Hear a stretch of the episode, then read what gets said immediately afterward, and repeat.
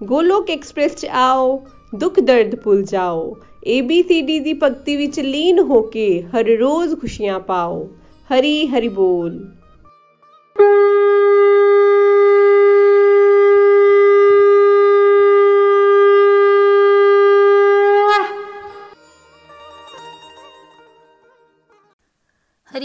ਹਰੀ ਹਰੀ ਬੋਲ एवरीवन ਮੈਂ ਨੀਲੂ ਮਹਾਜਨ ਚੰਬਾ ਹਿਮਾਚਲ ਪ੍ਰਦੇਸ਼ ਤੋਂ ਬੇਸਿਕਲੀ ਮੈਂ ਦੀਨਾਨਗਰ ਪੰਜਾਬ ਦੀ ਰਹਿਣ ਵਾਲੀ ਹਾਂ ਮੇਰੀ ਮੈਰਿਜ ਚੰਬਾ 'ਚ ਹੋਈ ਹੈ ਮੇਰੇ ਹਸਬੰਡ ਬਿਜ਼ਨਸਮੈਨ ਹੈ ਤੇ ਮੈਂ ਇੱਕ ਹਾਊਸਵਾਈਫ ਹਾਂ ਮੇਰੀਆਂ ਦੋ ਬੇਟੀਆਂ ਹਨ ਅੱਜ ਮੈਂ ਤੁਹਾਡੇ ਸਾਰਿਆਂ ਨਾਲ ਆਪਣੀ Krishna conscious spiritual journey share ਕਰਨ ਜਾ ਰਹੀ ਹਾਂ ਜਿਹਦੇ ਲਈ ਮੈਂ ਆਪਣੇ ਆਪ ਨੂੰ ਬਹੁਤ ਹੀ ਬlesed ਫੀਲ ਕਰ ਰਹੀ ਹਾਂ ਐਕਚੁਅਲੀ ਚ ਮੇਰੀ ਸਪਿਰਚੁਅਲ ਜਰਨੀ ਬਚਪਨ 'ਚ ਹੀ ਸਟਾਰਟ ਹੋ ਗਈ ਸੀ ਮੇਰੇ ਮੰਮਾ ਨੇ ਨਾਮਦਾਨ ਲਿੱਤਾ ਹੋਇਆ ਸੀ ਤੇ ਉਹ ਹਰ ਸੰਡੇ ਨੂੰ ਸਤਸੰਗ ਸੁਣਨ ਜਾਂਦੇ ਸੀ।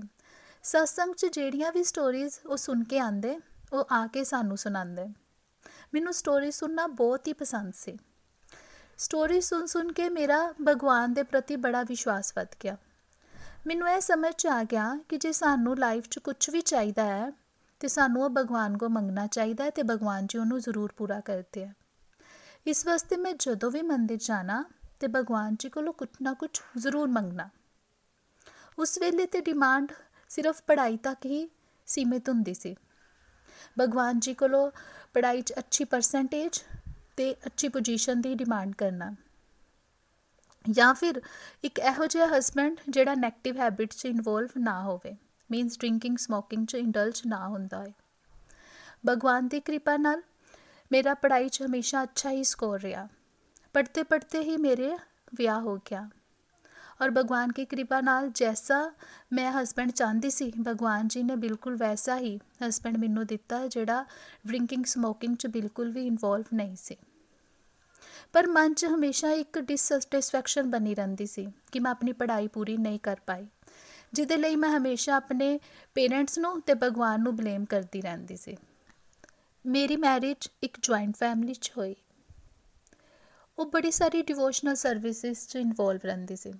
ਉਹਨਾਂ ਦੇ ਡਿਵੋਸ਼ਨ ਦੇ ਤਰੀਕੇ ਤੇ ਮੇਰੇ ਪੇਰੈਂਟਸ ਦੇ ਡਿਵੋਸ਼ਨ ਦੇ ਤਰੀਕਿਆਂ 'ਚ ਜ਼ਮੀਨ ਅਸਮਾਨ ਦਾ ਫ਼ਰਕ ਸੀ।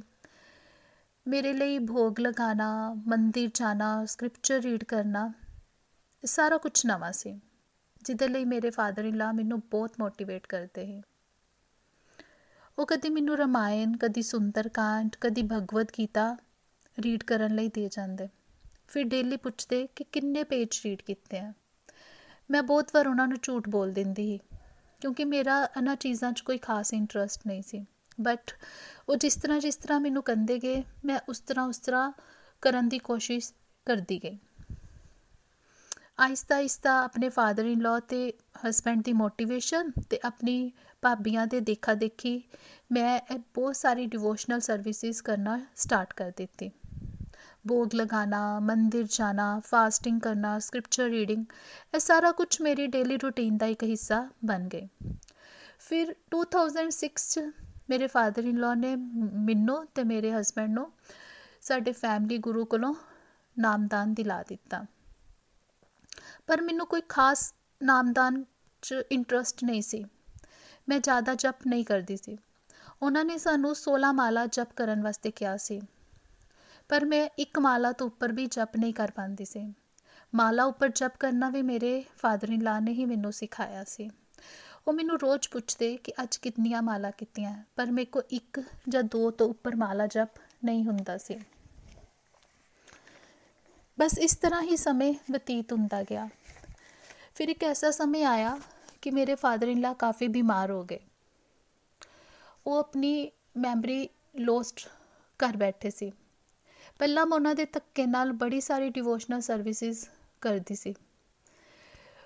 ਹੁਣ ਉਹਨਾਂ ਨੂੰ ਆਪਣੀ ਹੋਸ਼ ਹੀ ਨਹੀਂ ਸੀ ਕਿ ਉਹ ਮੈਨੂੰ ਧੱਕਾ ਦੇ ਪਾਉਂਦੇ। ਪਰ ਭਗਵਾਨ ਦੀ ਕਿਰਪਾ ਐਸੀ ਰਹੀ ਕਿ ਉਹਨਾਂ ਦੇ ਧੱਕੇ ਨੇ ਮੈਨੂੰ ਉਸ ਸਮੇਂ ਇਸ ਤਰ੍ਹਾਂ ਦਾ ਬਣਾ ਦਿੱਤੇ ਦਾ ਸੀਗਾ ਕਿ ਹੁਣ ਮੈਂ ਖੁਦ ਹੀ ਸਾਰੀਆਂ ਡਿਵੋਸ਼ਨਲ ਸਰਵਿਸਿਜ਼ ਕਰਨਾ ਸਟਾਰਟ ਕਰ ਦਿੱਤੇ ਦੀਆਂ ਸੀ ਪਰ ਇਹ ਸਾਰੀ ਸਰਵਿਸਿਜ਼ 'ਚ ਕੋਈ ਭਾਵ ਨਹੀਂ ਸੀ। ਇਹ ਸਿਰਫ ਮੇਰੀ ਡੇਲੀ ਰੁਟੀਨ ਦਾ ਇੱਕ ਹਿੱਸਾ ਬਣ ਗਈਆਂ ਸੀ। ਫਿਰ ਮੇਰੇ ਜੋ ਫਾਦਰ ਥੇ, ਉਨਕੀ ਸਡਨ ਡੈਥ ਹੋ ਗਈ। ਮੇਰੇ ਪਾਪਾ ਦੀ ਸਡਨ ਡੈਥ ਨੇ ਮੈਨੂੰ ਬਹੁਤ ਵੱਡਾ ਝਟਕਾ ਦਿੱਤਾ। ਮੈਂ ਆਪਣੀ ਫੈਮਿਲੀ 'ਚ ਸਭ ਤੋਂ ਵੱਡੀ ਹਾਂ, ਮੇਰੇ ਦੋ ਛੋਟੇ ਭਰਾ ਹੈ। ਮੇਰੀ ਮੰਮਾ ਦੀ ਹੈਲਥ ਕੁਝ ਠੀਕ ਨਹੀਂ ਰਹਿੰਦੀ ਸੀ। ਮੈਂ ਉਹਨਾਂ ਦੇ ਸਾਹਮਣੇ ਰੋ ਵੀ ਨਹੀਂ ਸਕਦੀ ਸੀ ਤੇ ਅੰਦਰ ਹੀ ਅੰਦਰ ਆਪਣੇ ਪਾਪਾ ਦੇ ਦੁੱਖ ਨੂੰ ਲੈ ਕੇ ਮੈਂ ਟੁੱਟ ਚੁੱਕੀ ਸੀ। ਮੇਰੇ ਪਾਪਾ ਦੀ ਡੈਥ ਦਾ ਦੁੱਖ ਤੋਂ ਹਜੇ ਮੈਂ ਬਾਹਰ ਵੀ ਨਹੀਂ ਨਿਕਲੀ ਸੀ ਤੇ ਇੱਕ ਇੰਜਰੀ 'ਚ ਮੇਰੀ ਅੱਖ ਦਾ ਰੈਟੀਨਾ ਡਿਟੈਚ ਹੋ ਗਿਆ, ਜਿਹਦੇ ਕਰਕੇ ਮੇਰਾ ਇੱਕ ਆਪਰੇਸ਼ਨ ਹੋਇਆ। ਆਈ ਆਪਰੇਟ ਦਾ ਰਿਜ਼ਲਟ ਕੁਝ ਜ਼ਿਆਦਾ ਪੋਜ਼ਿਟਿਵ ਨਹੀਂ ਰਿਹਾ, ਜਿਹਦੀ ਵਜ੍ਹਾ ਨਾਲ ਮੈਨੂੰ ਬਹੁਤ ਵੱਡਾ ਨੈਗੇਟਿਵਿਟੀ ਦਾ ਅਟੈਕ ਹੋਇਆ। ਮੈਨੂੰ ਇਸ ਤਰ੍ਹਾਂ ਲੱਗਦਾ ਸੀ ਕਿ ਹੁਣ ਮੈਂ ਸਾਰੀ ਉਮਰ ਬੈੱਡ ਤੇ ਹੀ ਰਵਾਂਗੀ। ਮੈਂ ਕਿਸੇ ਕੰਮ ਦੀ ਨਹੀਂ ਆ। ਮੈਂ ਆਪਾਹੀ ਜੋਗੀ ਦੀ ਆ। ਮੇਰੇ ਬੱਚਿਆਂ ਦਾ ਕੀ ਹੋਏਗਾ? ਭਗਵਾਨ ਨੇ ਮੇਰੇ ਨਾਲ ਕੀ ਕਰ ਦਿੱਤਾ? ਮੈਂ ਤੇ ਇੰਨੀ ਭਗਤੀ ਕਰਦੀ, ਫਿਰ ਵੀ ਮੈਨੂੰ ਦੁੱਖ ਕਿਉਂ? ਇਸ ਤਰ੍ਹਾਂ ਦੇ ਬੜੇ ਸਾਰੇ ਕੁਐਸਚਨ ਤੇ ਬੜੀ ਸਾਰੀ ਨੈਗੇਟਿਵ ਥੋਟਸ ਮੇਰੇ ਦਿਮਾਗ 'ਚ ਸਾਰਾ ਦਿਨ ਚਲਦੀਆਂ ਰਹਿੰਦੀਆਂ ਸੀ। ਕੰਮ ਕਰਨ ਦੀ ਮੇਰੇ ਅੰਦਰ ਬਿਲਕੁਲ ਹਿੰਮਤ ਨਹੀਂ ਰਹੀ। ਘਰ ਦਾ ਸਾਰਾ ਕੰਮ ਜ਼ਿਆਦਾ ਮੇਡ ਹੀ ਕਰਦੀ ਹੈ ਮੈਂ ਜਦੋਂ ਵੀ ਕੋਈ ਕੰਮ ਕਰਨ ਲੱਗਦੀ ਤੇ ਉਹ ਸਾਰਾ ਖਰਾਬ ਹੀ ਕਰ ਦਿੰਦੀ। ਸਾਰਾ ਦਿਨ ਰੋਂਦੇ ਰਹਿਣਾ ਤੇ ਆਪਣੀ ਕਿਸਮਤ ਨੂੰ ਕੋਸਦੀ ਰਹਿੰਦੀ ਸੀ। ਮੇਰੇ ਅੰਦਰ ਇੱਕ ਡਰ ਜਿਹਾ ਬੈਠ ਗਿਆ ਸੀ। ਮੇਰੇ ਹਸਬੰਡ ਮੈਨੂੰ ਕਹਿੰਦੇ ਸੀ, ਤੂੰ ਨਾਮ ਜਪ ਕਰਿਆ ਕਰ, ਭਗਵਾਨ ਦਾ ਨਾਮ ਲਿਆ ਕਰ, ਤੂੰ ਟੈਨਸ਼ਨ ਨਾ ਲਿਆ ਕਰ। ਪਰ ਮੈਨੂੰ ਬਹੁਤ ਟੈਨਸ਼ਨ ਹੋ ਗਈ ਦੀ। ਮੈਂ ਸਾਰੀ ਸਾਰੀ ਰਾਤ ਸੋ ਨਹੀਂ ਪਾਉਂਦੀ। ਪਰ ਮੈਂ ਭਗਵਾਨ ਨੂੰ ਪ੍ਰੇ ਕਰਦੀ ਰਹਿੰਦੀ ਸੀ ਕਿ ਪ੍ਰਭੂ ਪਲੀਜ਼ ਮੈਨੂੰ ਇਹਦੇ ਚੋਂ ਬਾਹਰ ਕੱਢੋ। ਕਿਉਂਕਿ ਮੇਰੀ ਪ੍ਰਿੰਟਿੰਗ ਹੀ ਐਸੀ ਸੀ ਕਿ ਮੈਨੂੰ ਅੰਨਾ ਪਤਾ ਸੀਗਾ ਕਿ ਜੇ ਕੋਈ ਦੁੱਖ ਆਇਆ ਹੈ ਤੇ ਭਗਵਾਨ ਨੂੰ ਪ੍ਰੇ ਕਰਾਂਗੇ ਤੇ ਉਹ ਸਾਨੂੰ ਬਾਹਰ ਕੱਢਣਗੇ। ਇਸ ਕਰਕੇ ਭਗਵਾਨ ਨੂੰ ਹਰ ਵੇਲੇ ਮੈਂ ਪ੍ਰੇ ਕਰਦੀ ਕਿ ਪ੍ਰਭੂ ਪਲੀਜ਼ ਮੈਂ ਇਹੋ ਜਿਹਾ ਜੀਵਨ ਨਹੀਂ ਚਾਹੁੰਦੀ, ਮੈਨੂੰ ਇਸ ਜੀਵਨ 'ਚੋਂ, ਐਸੇ ਜੀਵਨ 'ਚੋਂ ਬਾਹਰ ਕੱਢੋ, ਮੇਰੇ ਹਾਲਾਤ ਠੀਕ ਕਰੋ। ਮੇਰੀ ਇਹ ਪ੍ਰੇ ਇੱਕ ਦਿਨ ਭਗਵਾਨ ਜੀ ਨੇ ਸੁਣੀ। ਮੇਰੀ ਫਰੈਂਡ ਰਜਨੀ ਮਹਾਜਨ ਜੋ ਚੰਪਾ ਤੋਂ ਹੈ, ਉਹਦੇ ਮੈਨੂੰ ਕਾਲ ਆਈ। ਮੇਰਾ ਹਾਲ ਚਾਲ ਪੁੱਛਣ ਵਾਸਤੇ। ਜਦੋਂ ਉਹਨੇ ਮੇਰੇ ਨਾਲ ਗੱਲ ਕੀਤੀ ਤਾਂ ਉਹਨੇ ਮੈਨੂੰ ਕਿਹਾ ਕਿ ਨੀਲੂ, ਤੈਨੂੰ ਕੀ ਹੋ ਗਿਆ? ਤੂੰ ਬਹੁਤ ਜ਼ਿਆਦਾ 네ਗੇਟਿਵ ਹੋ ਗਈ ਹੈ ਤੈਨੂੰ ਮੈਂ ਇੱਕ ਗਰੁੱਪ ਹੈ, ਗੋਲੋਕ ਐਕਸਪ੍ਰੈਸ ਮੈਂ ਉਹਦੇ ਨਾਲ ਤੈਨੂੰ ਜੋੜਨੀ ਆ।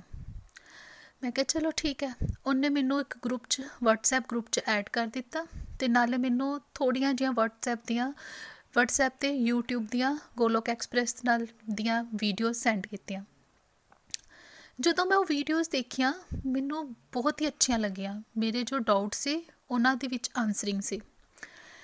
ਮੈਂ ਅੰਨੀ ਇੰਪ੍ਰੈਸ ਹੋਈ ਉਹਨਾਂ ਵੀਡੀਓਜ਼ ਤੋਂ ਕਿ ਮੈਂ ਗੋਲੋਕ ਐਕਸਪ੍ਰੈਸ ਦਾ YouTube ਤੇ ਜੋ ਚੈਨਲ ਸੀ, ਉਹਨੂੰ ਮੈਂ ਸਬਸਕ੍ਰਾਈਬ ਕਰ ਦਿੱਤਾ। ਤੇ ਮੈਂ ਗੋਲੋਕ ਐਕਸਪ੍ਰੈਸ ਦੀਆਂ ਹੋਰ ਵੀਡੀਓਜ਼ ਦੇਖਣਾ ਸ਼ੁਰੂ ਕਰ ਦਿੱਤੀਆਂ। ਮੈਨੂੰ ਰਾਤ ਨੂੰ ਨੀਂਦ ਬਿਲਕੁਲ ਨਹੀਂ ਆਉਂਦੀ ਸੀ ਤੇ ਮੈਂ ਸਾਰੀ ਸਾਰੀ ਰਾਤ ਉਹ ਵੀਡੀਓ ਸੁਣਦੀ ਰਹਿੰਦੀ ਸੀ ਤੇ ਸੁਣਦੇ ਸੁਣਦੇ ਹੀ ਮੈਂ ਸੋ ਜਾਂਦੀ ਸੀ। ਮੈਨੂੰ ਅੰਦਰ ਥੋੜੀ ਪੋਜ਼ਿਟਿਵਿਟੀ ਆਣਾ ਸ਼ੁਰੂ ਹੋ ਗਈ। ਫਿਰ ਇੱਕ ਦਿਨ ਦੁਬਾਰਾ ਮੈਨੂੰ ਰਜਨੀ ਦੀ ਕਾਲ ਆਈ। ਉਹਨੇ ਮੈਨੂੰ ਕਿਹਾ ਕਿ ਨਿਤਿਨ ਜੀ ਹੈ ਗੋਲੋਕ ਐਕਸਪ੍ਰੈਸ ਦੇ ਕੋ-ਫਾਊਂਡਰ ਤੇ ਉਹ ਭਗਵਤ ਗੀਤਾ ਰੀਡ ਕਰਵਾਉਂਦੇ ਆ ਤੇ ਇੱਕ ਡਿਵੋਟੀ ਹੈ, ਉਹ ਬੈਚ ਛੋੜ ਕੇ ਗਈ ਹੈ ਤੇ ਇੱਕ ਸੀਟ ਹੈ ਜੇ ਤੂੰ ਭਗਵਤ ਗੀਤਾ ਰੀਡ ਕਰਨੀ ਹੈ ਤੇ ਮੈਂ ਤੈਨੂੰ ਐਡ ਕਰ ਦਿੰਨੀ ਆ। ਕਿਉਂਕਿ ਉਸ ਟਾਈਮ ਤੇ ਕਾਨਫਰੰਸ ਕਾਲ ਪਰ ਸਾਨੂੰ ਭਗਵਤ ਗੀਤਾ ਪੜਾਈ ਜਾਂਦੀ ਸੀ ਤੇ ਇਸ ਕਰਕੇ ਇੱਕ ਵੈਕੈਂਸੀ ਸੀ ਤੇ ਮੈਨੂੰ ਉਹਨੇ ਐਡ ਕਰ ਦਿੱਤਾ। ਔਰ ਨਾਲ ਹੀ ਮੈਨੂੰ ਨikhil ਜੀ ਜੋ ਫਾਊਂਡਰ ਹੈ ਗੋਲੋਕ ਐਕਸਪ੍ਰੈਸ ਦੇ ਉਹਨਾਂ ਦਾ ਹਫ਼ਤੇ 'ਚ ਇੱਕ ਦਿਨ ਵੀਰਵਾਰ ਸਤਸੰਗ ਹੁੰਦਾ ਹੈ ਸਕਾਈਪ ਤੇ, ਉਸ ਗਰੁੱਪ 'ਚ ਵੀ ਮੈਨੂੰ ਐਡ ਕਰਾਤਾ।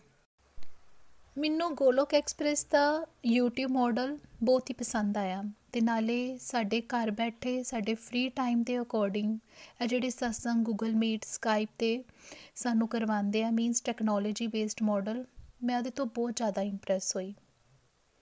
ਮੈਂ YouTube ਤੇ ਵੀਡੀਓ ਸੁਣਨਾ ਵੀ ਸ਼ੁਰੂ ਕਰਦੀ ਆ ਤੇ ਨਾਲ ਹੀ ਨਾਲ ਨਿਤਿਨ ਪਿਆ ਜਿਸ ਤਰ੍ਹਾਂ ਜਿਸ ਤਰ੍ਹਾਂ ਭਗਵਤ ਗੀਤਾ ਦੀ ਰੀਡਿੰਗ ਦੀਆਂ ਇਨਸਟਰਕਸ਼ਨਸ ਦਿੰਦੇ, ਉਹਨਾਂ ਨੂੰ ਵੀ ਮੈਂ ਫੋਲੋ ਕਰਨਾ ਸ਼ੁਰੂ ਕਰ ਦਿੱਤਾ।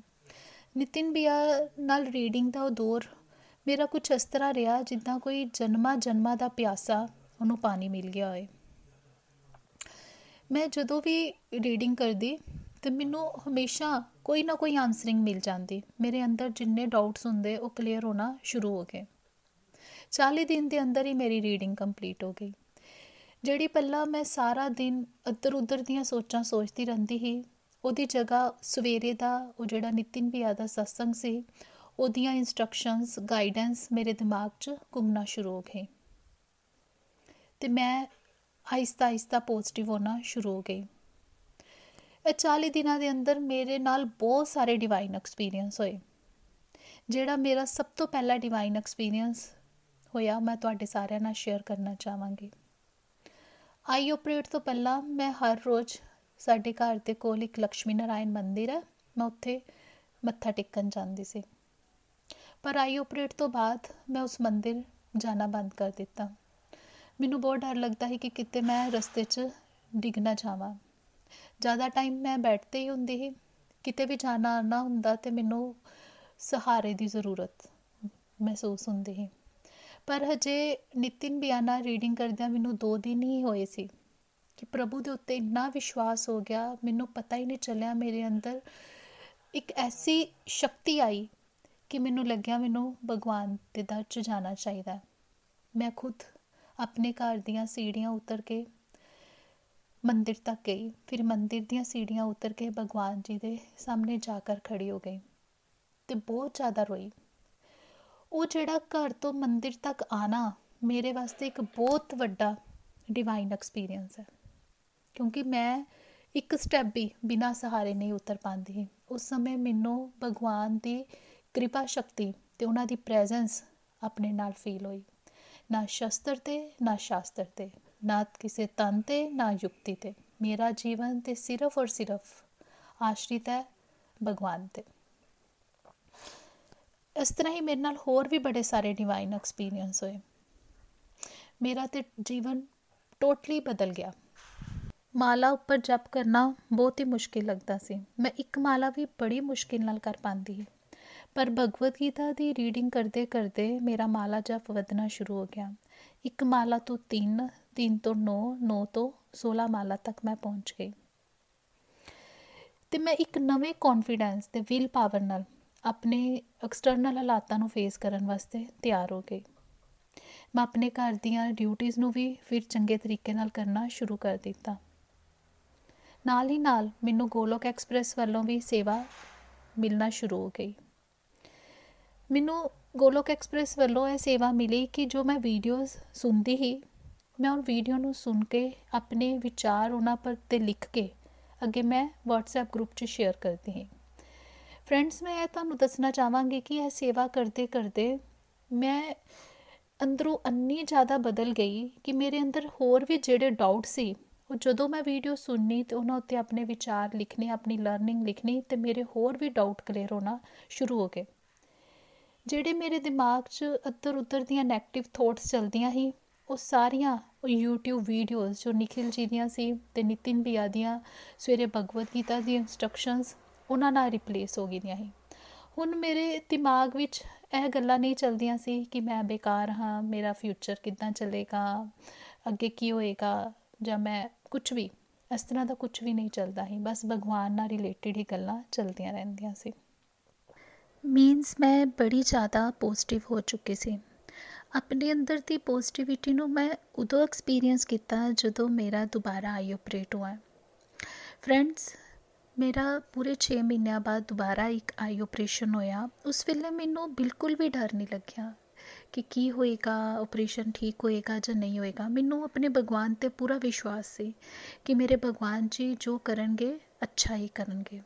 ਭਗਵਦ ਗੀਤਾ ਦੀਆਂ ਲਰਨਿੰਗਸ ਤੇ YouTube ਵੀਡੀਓਜ਼ ਜੋ ਨikhil ਜੀ ਨੇ ਬਣਾਈਆਂ ਸੀ, ਉਹ ਮੇਰੀਆਂ ਸੈਲਫ ਕਾਉਂਸਲਿੰਗ ਕਰੇ ਕਰਦੀਆਂ ਸੀ। ਤੇ ਭਗਵਾਨ ਦੇ ਕਿਰਪਾ ਨਾਲ ਮੇਰਾ ਆਪਰੇਸ਼ਨ ਹੋ ਗਿਆ। ਜਦੋਂ ਲੋਕ ਮੇਰਾ ਪਤਾ ਲੈਣ ਆਂਦੇ ਤੇ ਬਹੁਤ ਨੈਗੇਟਿਵ ਗੱਲਾਂ ਕਰਦੇ, ਵਿਚਾਰੀ ਛੋਟੀ ਜਿਹੀ ਹੈ, ਛੋਟੇ ਜਿਹੇ ਬੱਚੇ ਹੈ, ਕੀ ਬਣੇਗਾ ਇਹਦਾ? ਪਰ ਮੈਨੂੰ ਬਿਲਕੁਲ ਵੀ ਡਰ ਨਹੀਂ ਲੱਗਦਾ ਸੀ। ਮੈਂ ਉਸ ਵੇਲੇ ਭਗਵਾਨ ਦਾ ਨਾਮ ਲੈਂਦੀ ਰਹਿੰਦੀ ਸੀ ਟੈਲੀਕਾਊਂਟਰ ਤੇ ਤੇ ਭਗਵਾਨ ਉੱਤੇ ਹੀ ਪੂਰੀ ਡੋਰ ਸੁੱਟੀ ਦੀ ਸੀ। ਭਗਵਾਨ ਦੀ ਕਿਰਪਾ ਨਾਲ ਮੈਂ ਉਸ ਹਾਲਾਤਾਂ ਨੂੰ ਬਹੁਤ ਪੋਜ਼ਿਟਿਵਿਟੀ ਨਾਲ ਫੇਸ ਕੀਤਾ। ਫਰੈਂਡਸ ਮੇਰੇ ਅੰਦਰ ਬੜੇ ਸਾਰੇ ਚੇਂਜ ਆਏ। ਉਹਨਾਂ ਨੂੰ ਮੈਂ ਤੁਹਾਡੇ ਨਾਲ ਜ਼ਰੂਰ ਸ਼ੇਅਰ ਕਰਾਂਗੀ। ਗੋਲੋਕ ਐਕਸਪ੍ਰੈਸ ਨਾਲ ਜੁੜਨ ਤੋਂ ਪਹਿਲਾਂ ਮੈਂ ਬਹੁਤ ਜ਼ਿਆਦਾ 네ਗੇਟਿਵ ਤੇ ਐਕਸੈਸਿਵ ਥਿੰਕਿੰਗ 'ਚ ਇੰਡਲਜ ਰਹਿੰਦੀ ਸੀ।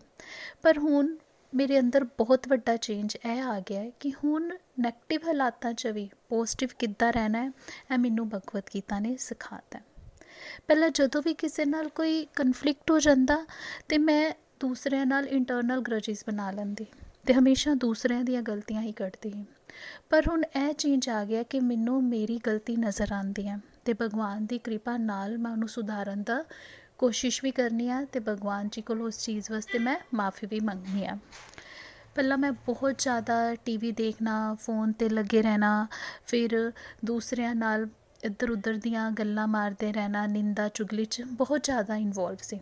ਪਰ ਹੁਣ ਡਿਸਟਰਕਟਿਵ ਐਕਟੀਵਿਟੀਜ਼ ਮੇਰੀਆਂ ਬੜੀ ਸਾਰੀ ਡਿਵੋਸ਼ਨਲ ਐਕਟੀਵਿਟੀਜ਼ 'ਚ ਬਦਲ ਗਈਆਂ। ਹੁਣ ਮੇਰਾ ਮੈਕਸਿਮਮ ਟਾਈਮ ਭਗਵਤ ਗੀਤਾ ਪੜਨ ਤੇ ਪੜਾਉਣ 'ਚ, ਹੋਰ ਭੋਗ ਲਗਾਉਣ 'ਚ, ਨਾਮ ਜਪ ਕਰਨ 'ਚ, YouTube ਵੀਡੀਓ ਸੁਣਨ 'ਚ ਹੀ ਨਿਕਲ ਜਾਂਦਾ ਹੈ।